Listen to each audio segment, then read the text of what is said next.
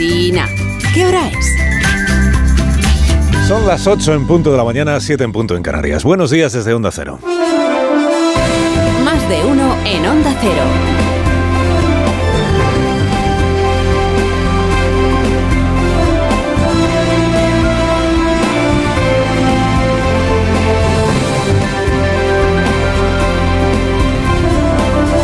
Tal? ¿Cómo están? Bienvenidos a una nueva mañana de radio. Estrenamos el 16 de mayo ya del año 2023. Día menos 10 para que termine la campaña electoral. Mucho ánimo a todos. Mucho ánimo también a los candidatos. Obligados, lo mismo a fingir que aman las fiestas populares, que a decir cosas que ni ellos mismos se creen, que a soportar que le salgan al paso de tractores gritones que intentan sabotear los actos a los que acuden. En ocasiones la campaña electoral sirve para que alguien tenga una revelación y se caiga del caballo, como, como Pablo. No Iglesias, sino Pablo de Tarso, ¿no? uno de los pocos conversos que conserva su buena fama. Eh, transcurrido ya pues bastante tiempo desde que cayó del caballo. Mire, en Chiclana de la frontera provincia de Cádiz, ayer se obró el fenómeno sobrenatural de la transmutación electoral. Un discípulo de nombre Manuel Torres sintió como un rayo de luz le cegaba y una voz profunda le decía, Manuel, Manuel, ¿por qué me persigues? ¿Pero qué te he hecho yo, Manuel, para, que quieras acabar conmigo? La voz, la voz que retumbaba en su conciencia era la del alcalde José María Román, alcalde chiclanero. Y al escucharle, este Torres cayó de su caballo y escribió de su puño y letra una nota en la que renuncia a seguir formando parte de la lista de Vox y pasa a pedir el voto para el alcalde que es del PSOE. Es un caso claro de conversión sobrenatural. De querer ser concejal de Vox a pedir que se vote al PSOE. Ha explicado el, el, amigo Torres este que él se metió en la candidatura de Vox porque se lo pidió el candidato, pero que ahora que ha visto quiénes le acompañan en la candidatura, casi mejor que se sale de ahí, que no... Y que le ha estado dando una vuelta, se ha puesto a pensar. Está dando una vuelta a cómo va Chiclana, y ha llegado a la conclusión de que crece, crece adecuadamente y de que el mejor alcalde posible de los que se presentan es el que hay, el del Partido Socialista. Así que ahora pide el voto, no sé qué pensará el alcalde socialista, que igual tener de nuevo fan a uno de Vox no, no le entusiasma como gancho electoral, digamos, como aliciente. Pero bueno, ¿qué le va a hacer? El de Vox se sale de Vox y dice que hay que votar al, al alcalde. Una conversión es una conversión. Tendrá que soportar estoicamente el alcalde que su nuevo discípulo predique en su favor entre propios y gentiles. Día menos 10 de la campaña electoral, hoy como martes que es, eh, en el Consejo de Ministros, pues eh, la campaña electoral está activa, claro que sí. Hoy tenemos dos actos de campaña electoral que no son en un polideportivo, en un auditorio, en una plaza de toros, no. Uno es en el Palacio de la Moncloa, Consejo de Ministros, y otro es en el Senado por la tarde. El debate cara a cara entre Alberto Núñez Feijóo y el presidente Sánchez. Que ahí sigue Sánchez, oye, mitin a mitin. Que si el Interrail para veinteañeros, que si el cine para jubilados, que si pisos para todos. Es natural que esté disgustado el presidente al ver cómo el ingrato de, de Arnaldo Tegui le ha hecho un destrozo a su estrategia de campaña.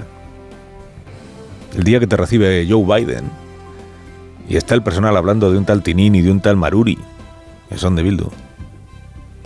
El día que la Comisión Europea mejora sus previsiones económicas para España y sigue el personal hablando de Bildu y de los etarras y de la incomodidad que transmite el PSOE con este asunto. ¿no? Transmita, vicepresidenta Calviño. Es que, francamente, no tenemos ningún pacto. Yo me sorprende siempre este tipo de preguntas porque se refieren a otro partido político eh, con el cual nuestra posición es diametralmente opuesta. ¿En qué? En algunas cosas y en otras no, vicepresidenta. Ese partido del que usted me habla, ese partido que es Bildu, que, Bildu es una coalición de partidos, es verdad. Y ojalá se notara más que es una coalición de partidos en casos como este que nos está ocupando estos días. O sea, ojalá los que no son Sortu en Bildu y los que están en contra de que se meta terroristas en las listas lo dijeran abiertamente dentro de Bildu. Eh, elevaran la voz, marcaran distancias, tuvieran un poquito de perfil propio. Es verdad que el, la vicepresidenta Calviño supongo que ayer hablaba en nombre del gobierno, porque ella militante del PSOE me, me parece que sigue sin ser. Entonces es verdad que el gobierno no tiene un pacto de legislatura, un pacto formal con Bildu, claro. No tiene un pacto de legislatura ni con Otegui, ni con la señora que habla en nombre de Otegui en el Congreso de los Diputados, pero es que tampoco lo tiene como tal pacto de legislatura con Esquerra, ni, ¿Con quién lo tiene?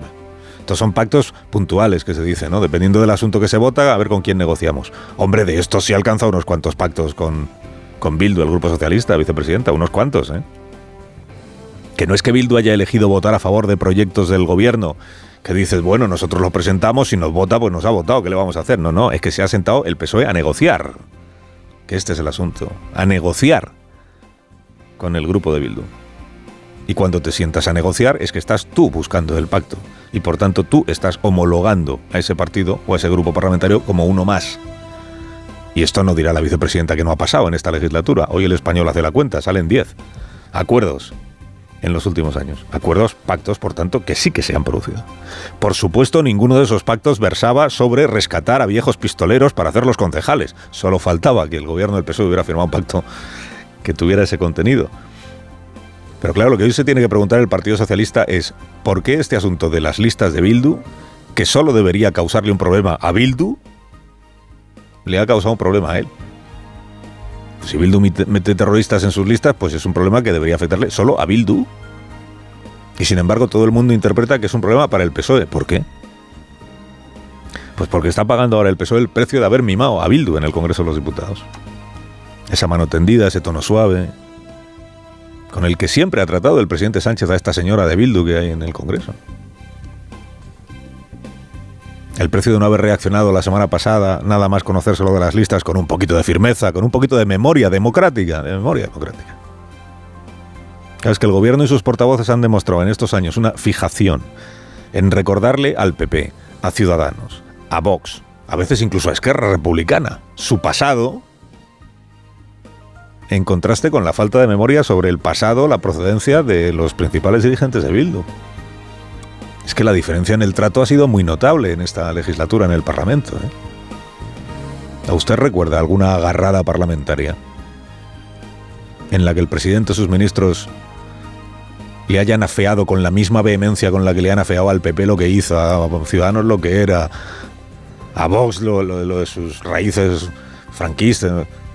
¿Recuerda alguna, algún, tono duro, vehemente contra la, la de Bildu, los de Bildu? por su pasado, su procedencia, todo eso que le reprochan también a los demás.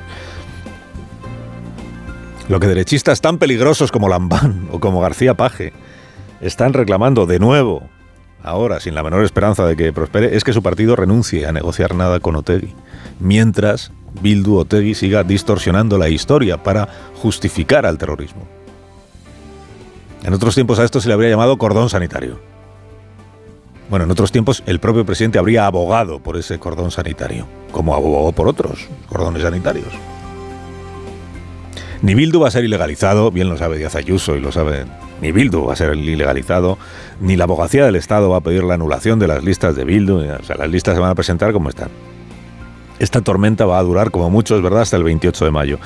Después del 28 de mayo posiblemente pasará algo peor, que es que algún condenado por asesinato de los que van en esas listas tomará posesión de su acta como concejal del mismo pueblo en el que mató a alguien. Y, pasará, claro, porque, porque recibirá los votos suficientes en esos pueblos como para ser concejal. Ahí ya quien se lo tiene que hacer mirar es el que vota, claro. Y llegará diciembre, llegará diciembre, elecciones generales, y Bildu igual presenta una lista en la que también hay etarras. Porque ahora ha descubierto la ETA como cantera de, de candidatos, de integrantes de las listas, ¿no? Los canteranos de Bildu. Porque en eso está, en blanquear por la vía esta de hacer políticos a los pistoleros, en blanquear la actividad terrorista. Después de todo, para Otegi siempre fueron eso. Políticos, activistas políticos, que si empuñaban las armas era porque no les dejaban otro camino. Porque no tenían otro remedio. Dice, pues como eran activistas políticos, pues ahora tienen que ser políticos, concejales, diputados. El Comité Electoral Socialista que está en el Palacio de la Moncloa intenta paliar los daños con este estribillo que dice que la derecha siempre recurre a ETA en sus campañas. Cada vez que la derecha no ha tenido nada que ofrecer a España y a los españoles, y cada vez que dan por perdidas las elecciones, que es lo que les va a pasar el próximo 28 de mayo, siempre utilizan el mismo argumento que es el de ETA. ¿Qué argumento es ese? ¿Qué argumento es el de ETA? ¿En qué consiste el argumento? El presidente Sánchez proclamó el viernes con mucho aplomo que esto de recurrir a pistoleros de ETA en una lista electoral, a recurrir a ETA como cantera, es legal pero no es decente. ¿Y entonces por qué le incomoda que se denuncie la indecencia? Lo haga la derecha, lo haga la izquierda, lo haga el centro, si es que todavía existe el centro. Si quien ha metido a ETA en esta campaña, bien lo sabe el PSOE, es Bildu. Quien recurre a terroristas jubilados como reclamo electoral es Bildu. Quien quiere meterlos en los ayuntamientos es Bildu. A Moncloa lanza como salmo de campaña esto de eh, la derecha siempre recurre a ETA. Bueno, si no es ETA, es Bildu, ¿no? No hemos que no es lo mismo. En Podemos Dirección Nacional, no Podemos Euskadi, que ya repudió las listas de Bildu la semana pasada. En Podemos Dirección Nacional, el salmo es otro, que es este que habla del dolor de las víctimas. Por respeto al dolor de las víctimas, debería dejar de ser un tema con el que los partidos de la derecha hacen una vergonzosa campaña. Por respeto al dolor de las víctimas, que no se denuncie más que van criminales en unas listas. Sin ánimo de recordar lo que todo el mundo sabe, este asunto de, las, de los 44 etarras en las listas de Bildu lo ha sacado a la luz una asociación de víctimas del terrorismo que se llama Covite. Que dirige a alguien que si por algo se ha distinguido toda su vida, bueno, dirige o encarna Covite, si por algo se ha distinguido toda su vida es por no dejarse manipular por ningún partido político, que se llama Consuelo Ordóñez que cuando lo ha creído oportuno, bien que ha criticado al PP por utilizar el asunto de, las víctimas, bien que ha sido aplaudida por la izquierda, con solo Ordóñez. Ahora no, ahora, ahora el nuevo mensaje es que le está haciendo un favor a Vox. A Yolanda Díaz le volvieron a preguntar ayer por este asunto de las listas, volvió a revelar una incomodidad incomprensible, la verdad, queriendo acabar cuanto antes con el tema, poniendo al mismo nivel a quien, ensalza asesinos como candidatos, y a quien lo denuncia en una campaña electoral. El viernes escuchamos aquí su primera valoración, se acordará igual usted. Que si el respeto a la legalidad de las listas, que en las urnas se dirimen las cosas y no sé cuántas cosas. Ayer había afinado un poquito la música, pero sin ganas de responder a repreguntas. El sufrimiento de las víctimas tiene que ser eh, respetado. Y también creo que no se puede instrumentalizar el dolor de las víctimas. Y cuando le preguntaban, pero entonces usted considera indecente, como ha dicho Sánchez, indecente que Bildu recurra, decían, ya, ya contesta. Pero que si considera indecente la que ya le ya he respondido. Fíjese lo sencilla que era la pregunta. ¿eh? ¿Considera usted indecente llevar a candidatos a condenados por asesinar? Que basta con decir, en efecto, lo considero indecente y ya está. Pero no hay manera. Carlos Alsina, en Onda Cero.